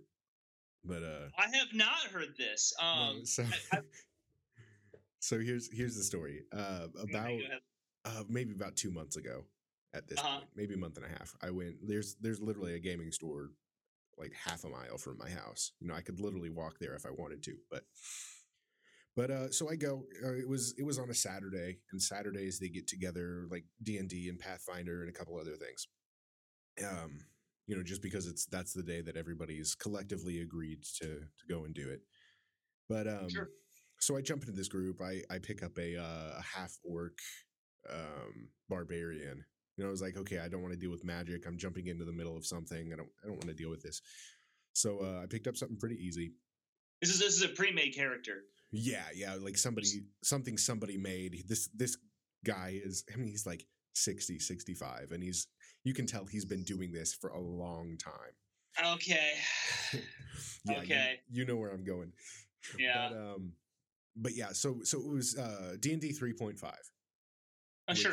Which I hadn't played before, but I grew up playing Pathfinder. And so it's like, Mhm. okay, this is exactly the same. Yeah. Oh yeah, yeah. Very Yeah. similar. Intensely Like- similar. Like seriously, I could take a Pathfinder, you know, character sheet and play a D&D game. It's not it's like it's the exact Uh, same system. Absolutely. But um but yeah, so we we get in and uh you know, me being a storytelling heavy game gamer, you know, you know, playing playing Seventh Sea, and I even adapt D and D Fifth Edition to be more storytelling, more story oriented instead of hmm hmm heavy combat. But um, you know, so I get in, I'm like, okay, this guy gives you like a half a sentence about what you're doing, and you're like, okay, let's get in. So, um, so Yep. we we get in, we start playing. Uh, into the first door, we uh we fight four like woolly mammoths. I don't remember what the the name for the the creature is, but they're essentially This is like this is inside a dungeon. You're inside a dungeon, yeah, you're and there's woolly mammoths in there. yeah, you're like thousands of feet below ground, and you're just like a dungeon. And it's like yeah, just like four giant ass woolly mammoths. First, you're like okay, Okay. sure, I'll I'll allow it. so so uh we get to play and we get into combat. Okay, granted. Oh, I didn't even tell you the best part. So there are six people at the table, you know, and then and then the GM. There's me who isn't who's new to this group, not new to playing. But then there's a girl sitting next to me, maybe about 18, 20, I don't know. She's uh brand new. Like she just sat down and just started learning. This is a critical moment for her. This is you know right. Ex- Exactly. Horrible situation to put this brand new player in. I'm just going to say that off off the top of. But um, so there are six people, but two of those people are playing two characters each. So we've got a, Wow. we've got a party of eight. And All I'm like. I'm like, okay, because like five, six is my my comfort level when GMing. Hundred percent agreement.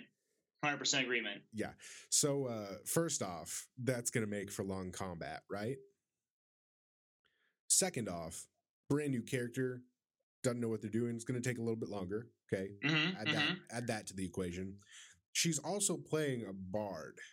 mm They stuck her with a bard. mm-hmm. I'm like, stick her with a fighter or barbarian or something. Yeah. Yeah. Something. But um they're, they're not like curating her experience at all. They're like just kind of being like, "Oh, you're a girl. Here's this kind of thing that we we associate with girlishness. Here, just deal with it." exactly. Yeah. But yeah, so uh so we get in and uh fight these four woolly mammoths, eight of us. The combat takes about two and a half hours for four rounds of combat.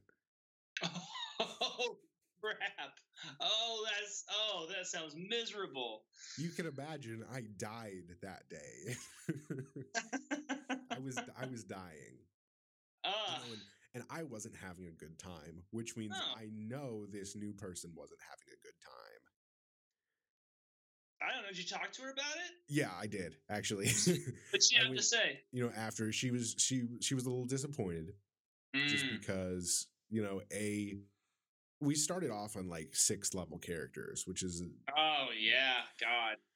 so you know it was it was a little complex for you know the you know the level she was going in at wasn't right. You know, let's be honest. Dude, I don't know. I mean, I've been playing a long time, and somebody's handed me a sixth level fifth edition character. I don't know what the fuck I'd do with it.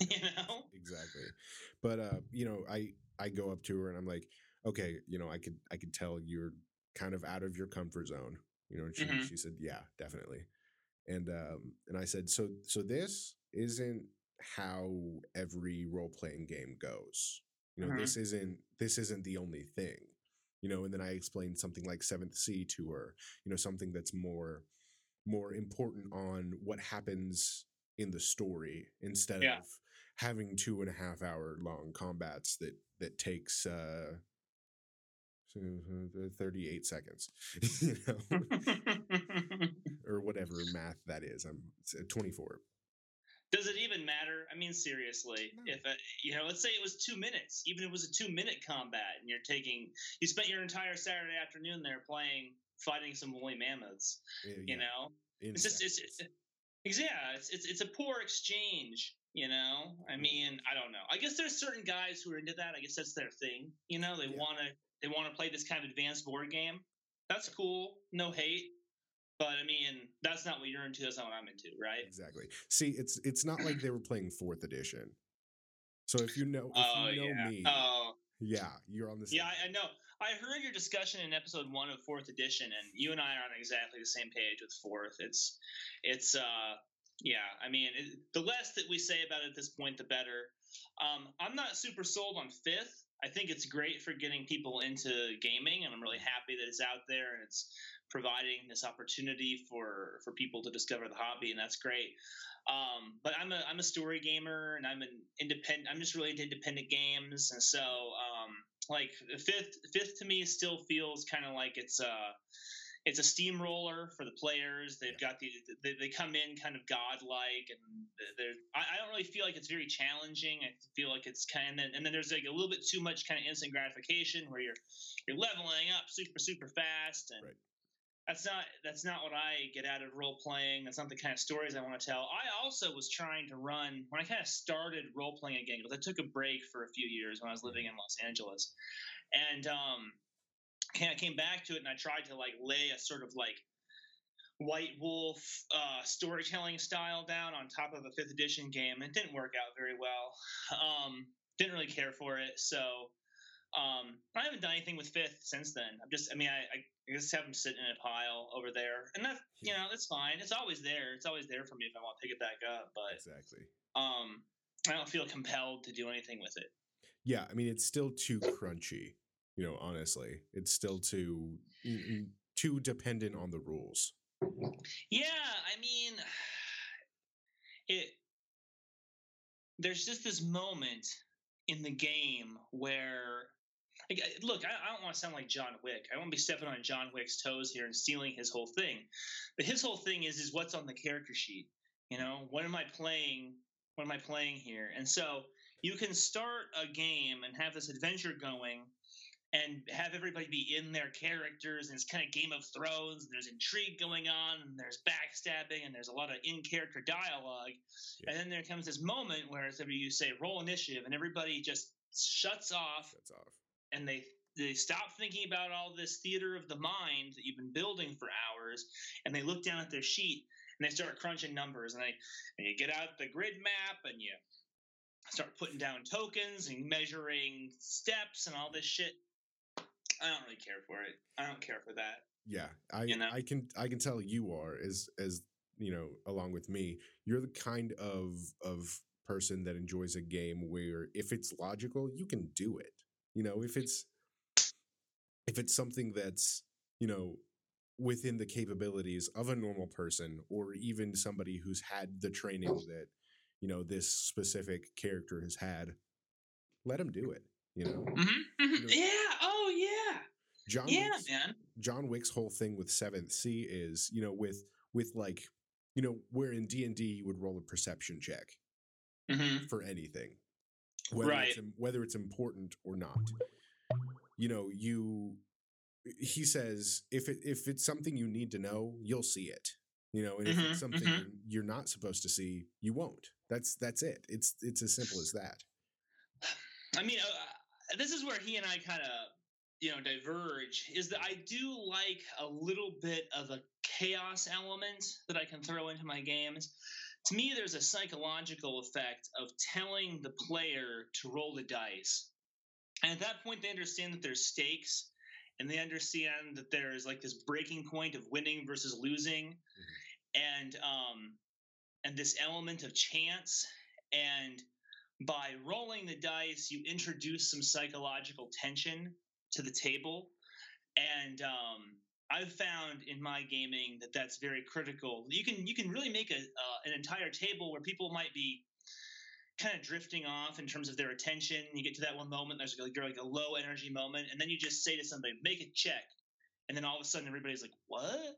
What?" They all they all turn and they look. All of a sudden their attention is at the back is at the center of the table again, and so I like the die roll for that but I never want to be a slave to it. I never want to be like, oh, well, you failed your die roll. I guess the story's fucking over. You know, I guess right. I guess you didn't notice and it's over. This is one of the reasons I like OSR games. Mm-hmm. People people will people get on my case as a story gamer for liking OSR games because they're I, I think that there's this false dichotomy in their minds that that OSR games, which I don't know if your listeners are super familiar with OSR. Do you, are they? I don't know. Do you guys talk about it? Briefly, I think we have. But, okay. But yeah, OSR, so, old school role playing games. Old school role playing, old school Renaissance. Yeah. Um, and, and these games get a get a uh, reputation for being intensely mechanical and very like like technical. But what I like about them is their sparity. you can look at a OSR character sheet from a particular era, like a first edition Dungeons and Dragons or a first edition Dungeons and Dragons emulator. Mhm. There's almost nothing on it. There's there, there's just there's just a few stats, and uh, you can use that sort of disparity of stats to create these very spontaneous roles that just encompass very general things depending on what you need. Um, and then and then anything that doesn't fall under uh, like a skill or a test, you can just arbitrate via what you were saying, which is logic. Like like or, or, or not even necessarily logic, but story. On some level, you can be you can be inventing the story of your character as you are playing. The um, classic example I like to use when I'm use, deploying rhetoric in defense of the OSR is um, the swimming test. Right? I couldn't tell you how many times I've had to make a. I mean, this has really happened in game. I've had to make all these swimming tests, right? Um, and if if if wh- why do you have to spend skill points on that? If your character knows how to swim, your character knows how to swim. Your character doesn't know how to swim, doesn't know how to swim. That's fine. It allows you to say something about your character in that moment, like, "Oh no, I grew up near a river and I learned how to swim with my my chums. Grew up by the sea, and you no one grows up by the sea without learning how to swim. Or no, I lived in a fucking desert. I don't know how to swim. You know, that's all fine. Those are all fine. They all say something about the character through the action of doing. But there was this weird era in the early 2000s when um, when 3.5, 3.0, 3.5 came out, and gaming became so technical. One of the things I like to talk about with my friends is is is this strange dichotomy that I feel like the 3.5 gaming system, the D20 uh, open license, the OGL, um, both saved role playing and almost doomed it for like for 10 years. Um, White Wolf was kind of like wrapping their thing up, and then they, they wrapped up Masquerade and kind of put a bow on it, and then the and then their Requiem game never really took off. And Right. in that time, oh, everybody was like fleeing for the for the MMO RPG hills. Like I remember the summer that uh, World of Warcraft hit, and the game stores emptied out. Yeah. And and uh, game store owners were standing around with these looks on their faces, like they didn't know what the fuck had happened. It's like it, you know, there was this moment when it looked like we're the last generation. You know, this is going to become like ships in bottles or model trains. In in ten years, it's going to be a bunch of salty old guys doing this with big Coke bottle glasses. No one's going to know about role playing anymore. It's not going to be little kids doing it. And through that time, the OGL kept gaming afloat because everything became OGL. OGL Cthulhu, OGL Elric, OGL fucking everything. Yeah. But it was this super technical game about about you got to get your feats and you got to get your points and your swimming test and then your use rope. And then because of the way that that system was written, there were these finicky little things like you were pointing out earlier that were like disbalanced in terms of how important they were Mhm. the perception check was incredibly important. Max out perception all the time. Because of the mechanic of tumbling out of a threatened area for attacks of opportunity, um, tumble became unbelievably powerful in the hands of a dexterous character because I, I don't take attacks opportunity, I just walk through them. You know? And and why would why would Call of Cthulhu be D twenty? That's a terrible idea. You know, you do you, you don't need to like water everything down into the same exact system. Like a little like a little bit of difference is good. You know, it's it, it, it, every game shouldn't feel like the same game. Mm-hmm. So, yeah, so so so, so I, I I lived through that. I'm super burnt on these games that make me track feats, that make me track skills, that make me roll for you know writing on paper. You know, I mean, give me a break, man. Give me a break. I just want to play the game. Anyway, sorry sorry for that rant. No, no, rant rant on. But yeah, even even Seventh Sea went through mm. a, a phase like that. They they went to a D twenty system. At one. Oh, oh, absolutely failed. I will tell you that ah, now. It absolutely failed. sure. The kind of guy who plays Seventh Sea doesn't want to deal with that crap. Not at all. You know? You know? Same with, same with Cthulhu. You've got a point. You know, Cthulhu is horrible in a D twenty system. Yeah, it's it's it's the the, the mechanic for D twenty works great for uh, a, a hero heroic fantasy. Works great for heroic fantasy, which has a a kind of like built-in narrative that um, and people can argue this is an opinion, but as a built-in narrative, in my opinion, of like we're these plucky adventurer guys, we're generally good, generally, Yeah. and this is the story of us exactly. This is the story of us getting progressively more powerful and um, setting the wrong things right in the area around us. Right. And you don't have to play that game that way, but if you choose to play it in another way, you're swimming against the current and you got to put in more work, you know? So any game that has that narrative of plucky the band of adventurers getting more powerful, putting things around them in order is going to thrive under that system.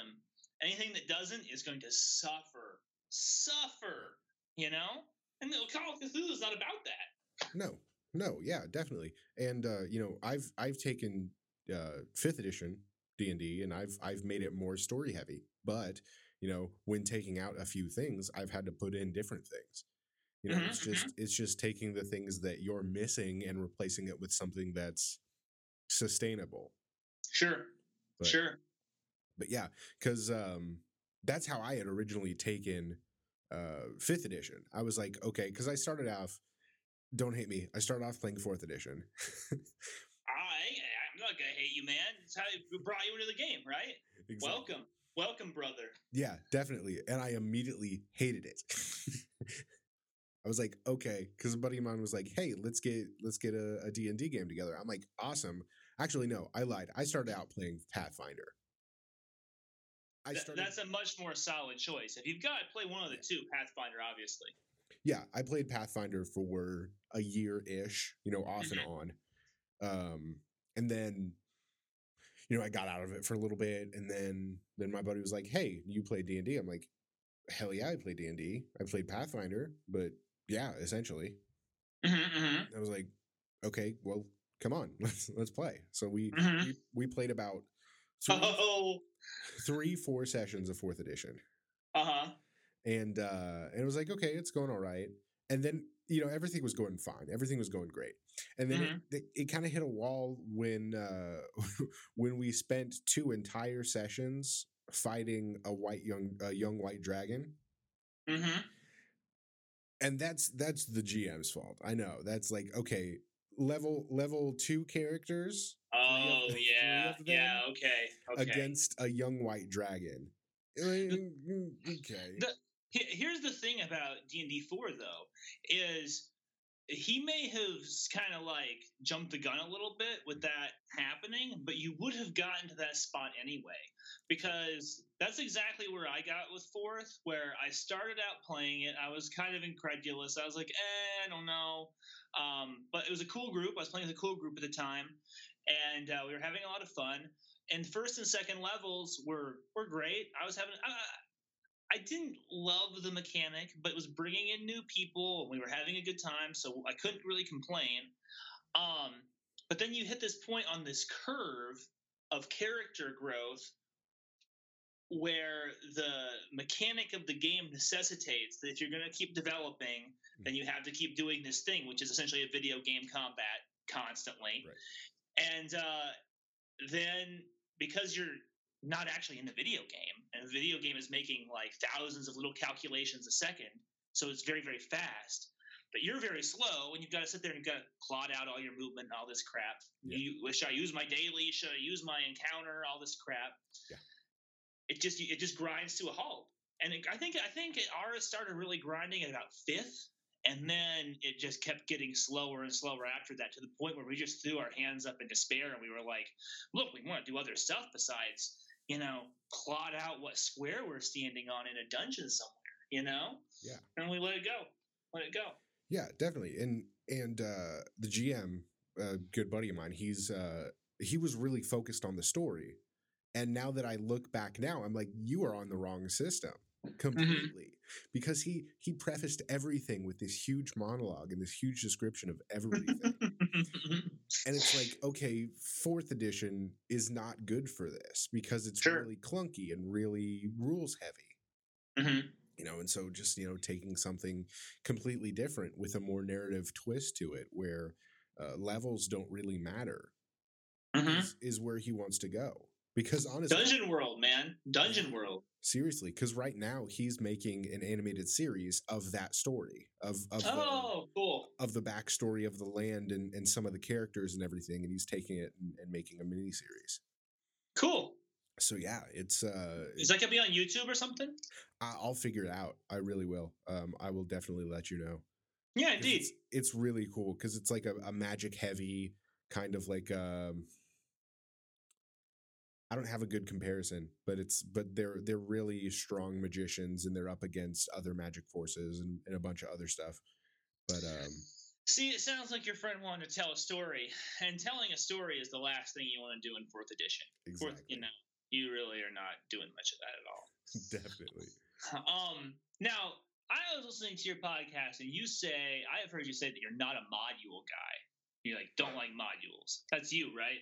Yeah, that's that's that's this guy. So so I'm gonna explain that a little bit to you. okay, go ahead. So the thing with most modules, I'm not saying about all, but the ones I've encountered, they're extremely linear. hmm And that doesn't roll with me. hmm I agree. You know, the idea behind RPGs and especially storytelling RPGs is if the characters want to do something, you'll figure out a way to go off the path and go do whatever they want to do. Yeah. you know because a lot of times the people who are running these modules don't plan for that or or they, hell they don't even plan for the module so they just find out as they read Oh yeah, I think we've all been there. The guy who's like reading the module as he, you're like, like, hang on a second. He's like reading the description of the of the room. Uh, yep exactly and uh you know so so that's not that doesn't prepare for any other stuff that wants to come in and interject it's it's really you know opposed to change mhm. They really are. And a lot of them are, you know, in my opinion, they are better suited for teaching people how to play the game because these people naturally, I'm not saying in all cases, but naturally, they won't have the ideas to stray if they're learning a system. You know, I think you make a good case there, and I mean, I definitely would recommend to a starting GM uh, running a module. I, I mean, I've I, I- really feel like when I get a new game, I always like to take a look at a module because I, because really when you see the module, you kind of get a the definite idea of where it is the designers are going with it, what they think you should be doing. Um, that's why I like games that have like a little prepackaged thing in the Right. back. Um, but I want I, I just since I, since I'm here and I've got you um, on your show and I can like hijack your audience for like five seconds Yeah, here. I just want to make I want to make the case for modules. Okay. I I'm a huge module guy. I love modules.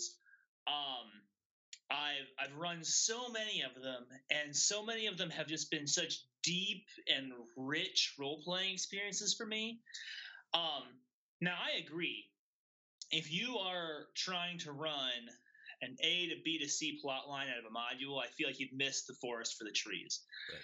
What what I what I love about modules is the way that um, maybe this is just the way I think, but I like riffing on someone else's idea. I guess that's why I'm a role player. You know, I like somebody comes along, they write Vampire the Masquerade. It's got a bunch of cool shit in it, and then I can take that and I can roll with it. I can do something. I can tell a story with it. And to me, a module is just like the next is is, is a more spear, a more specific kind of iteration of that same idea. Mhm. And um, so what I'll do is I buy modules and then I just read the whole thing all the way through. That's you, you go, yo, module guys. That's the first step. Is you read it all the way through. Yep. Then you read through it again with a notepad next to you, and you take all your notes, and then you just rip it apart. You just rip the fucking thing apart, and you essentially build like one of those crazy conspiracy theory guy maps on your wall with it, with like yarn in between the different points and you take that module and you build a sandbox out of it. You know, you don't have to run this. You don't have to put your fucking players on rails like they're Thomas the Tank Engine. the adventure itself will provide a big enough context for the party. You got let them let them wander around in it. Let them wander around. I, I I had this one player once. He pissed me off so bad. You're playing Eberron, and um, they went into this magic shop, and they started uh, trying to steal a bunch of shit.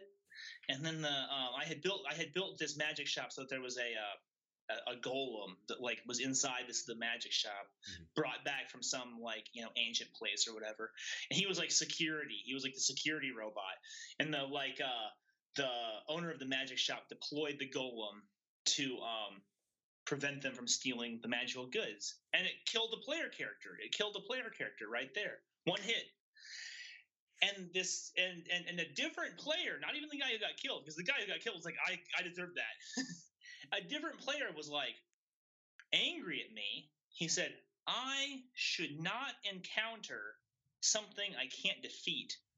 And to me that's that's preposterous. That's absolutely insane. Right. You know? The the, the world that you're in is a is is, is is is a living environment. You know, if I went toe to toe as a person with a with a oncoming fire truck at 60 miles an hour, I would lose. You know, and that's not because I don't have enough level you know you you have to look around and you have to examine your environment you have to think about what is going on in your environment you have to you have to treat the setting that you're in like it's an ecology Mhm. I mean if, if somebody is going to own a magic item store this is eberron where there were things like magic item stores i'm not i'm usually not in favor of this kind of thing but it's eberron right Yeah. Exactly. then he probably is going to have some mechanism for keeping the magic items inside the store if you didn't choose to pay for them you know um so so i don't believe in a strictly level controlled environment i believe in going out and buying a, a pathfinder adventure path and waiting until all six six issues are out and then going home and reading them all at once Mhm. and finding the connections another thing i like to do is foreshadowing you know, there's sometimes in these uh, D&D modules and the Pathfinder modules, they'll um introduce new characters in books 4, 5 and 6 that weren't in books 1, 2 and 3. Specifically for the reason that they're worried that like first level guy is going to run up and attack him. Um but I like to take those characters from books 4, 5 and 6 and sprinkle them in in books 1, 2 and 3 because you know, what would Star Wars have been like if Darth Vader didn't show up until Return of the Jedi? Exactly. know? Exactly. Be fucking, be fucking weird, right? You know, you need to you need to have a relationship with that character in order for it to mean something in the end. Mhm. When you when you bring that character to an end, or you you resolve your conflict with that character. And another way that you can kind of arbitrate some of these like kind of conflicts inside of those those sandboxy spaces is through uh, prepare yourselves here social role playing you don't you don't have to kill every single thing that you encounter Exactly. you know you don't have to go full murder hobo here like imagine you walk you're walking through a town and you don't just see everybody as like a little jackpot full of xp to squish and to you know sort of vampirically absorb their essence here you know Right. like maybe you interact with them Yeah. maybe- Exactly. you know the the to me one of my favorite things that i like to sort of drag and drop into every d&d game that i run is the beholder crime boss i always put the beholder crime lord you know i'm a child of the 80s and Yeah. all like un- underdark uh, uh what's skullport stuff it really made a big impression on me and so I put the beholder crime boss in everything, and this is a beholder that has levels, you know. So he's literally able to just disintegrate characters like that. Yeah. So you shouldn't try and fight him, like right away. you know, You could. You could. you could, you Definitely could. I'm not gonna stop you. I'm not one of You- those GMs that's gonna stop you from doing yeah. it. You'd be you'd be rolling new characters next session. And hey, maybe you know, I mean, exactly, exactly. Anyway, and and rant. That's just my case for the uh for the for the module. One of, one of the best games I feel I ever ran in my entire life was uh Pathfinder, Council of Thieves, books one through six. Yeah. such a great, such a great adventure. Beautiful adventure, beautiful game, amazing story and development for your characters. There's a mm-hmm. little bit of buy-in that they kind of have to do at level one, where it's kind of like there's they get given this mission by a guy. It's essentially like go in the sewer and collect some rat pelts. It's the, it's the equivalent of that. Yeah. And if you can get over that hump of that initial first kind of like first session arm twisting buy-in, then you're off to the races. So, do you mind if I do a quick plug for the show, for my show? yeah, plug it up. Cool, cool. So, um, if if you've listened to anything I have to say today, you want to check out my show. It's called Full Metal RPG. Uh, you can find it on uh, SoundCloud. You can find it on iTunes. Um, please subscribe. Uh, check out FullMetalRPG.com, and then uh, we're also on Instagram um, at Full Metal RPG, and that's really the best way to interact with me, to in- interact with us. I try to keep up with that very regularly. Uh, and thank you, Zach, for having me on. This has been a wonderful afternoon of of just back and forth. I love it. I love it. This is just, I mean, this this has been one of those great GM conversations that you look forward to. You know, where you just sit down at the game store and you meet with a like mind and you're able to, to just speak your heart. This has been great. This has been absolutely fantastic. So, um, if uh, I'm gonna work on getting my rig sorted out, and maybe we'll have you on the show. We can do some we can do some cross promotion. That'd be great. Absolutely, I'd I'd love to join you. Uh, we'll we can get that rig situated. Uh, Yeah, man, me up. point. Hit me up, man. Let's try and get this thing fucking fixed. yeah, yeah, absolutely. Well, I want to thank you so much for joining me today. It has been a wonderful conversation, and I've had a uh, blast. I've had a blast. Thank you for having me. Hey, and I look forward to speaking with you again very soon. And that was my interview with Brendan Carrion. Like always, you can find this episode on soundcloud.com slash tabletop radio hour and on iTunes. You can find us on Twitter at tabletopcast if you have any questions or comments. We also have an email address. It is tabletopradiohour at yahoo.com. Our website, tabletopradiohour.wordpress.com. You can find information about our Patreon page on our website. I want to thank you all for listening and keep rolling 20s.